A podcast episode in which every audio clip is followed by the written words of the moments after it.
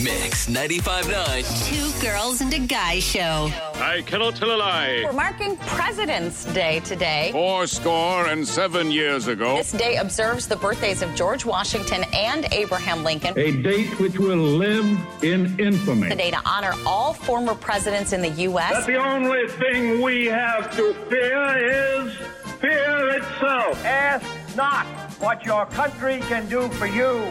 Ask what you can do for your country. Happy President's Day. It's showtime. All right, here we go. Monday morning, February 19th. Time now for the three things that Brooke Ryan loves today on Two Girls and a Guy. Oh my goodness. Let me tell you what I was loving this weekend.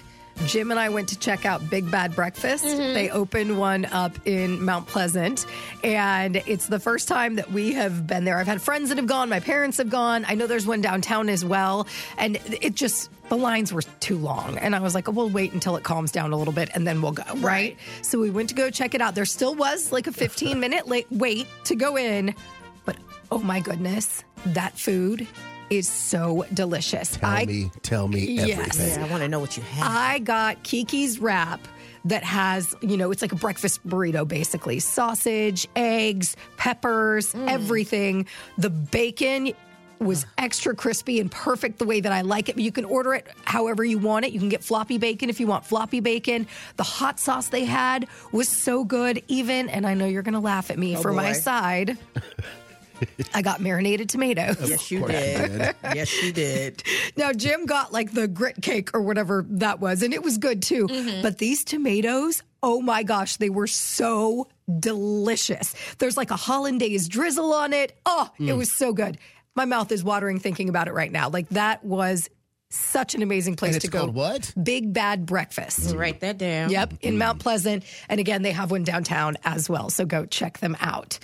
Ah, okay, enough about that. Second thing I am loving today.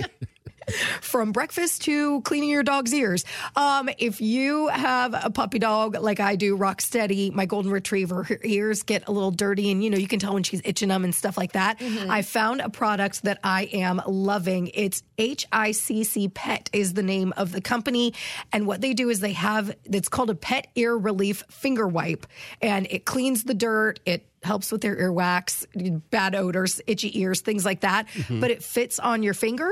Like it's almost like a little glove, but just for your finger. And it's got the what the medicated stuff and what it needs to clean out the ear. So it's just kind of like easy, convenient. You can get in there, clean it up. They run about 20 bucks for a 50 piece uh, wipe set, but totally love this. Am here for it. And then the third thing I am loving today. Taco Bell. I mean, we know I love that every day, but they are bringing back the Choco Taco. Not the chocolate taco. The Choco Taco, one of the out. greatest ice creams ever created. I am so excited for this. If you don't know what a Choco Taco is, it's basically a waffle cone Mm. with the ice cream inside, and then like the top is it's got chocolate that's like on it, and then it's just it's so good, but in taco form. I used to get it from the Ice Cream Man all the time when I was a kid. They discontinued them in 2022, but they are bringing it back this summer to Taco Bell. And if you want to link up to the three things I love today, head to mix959.com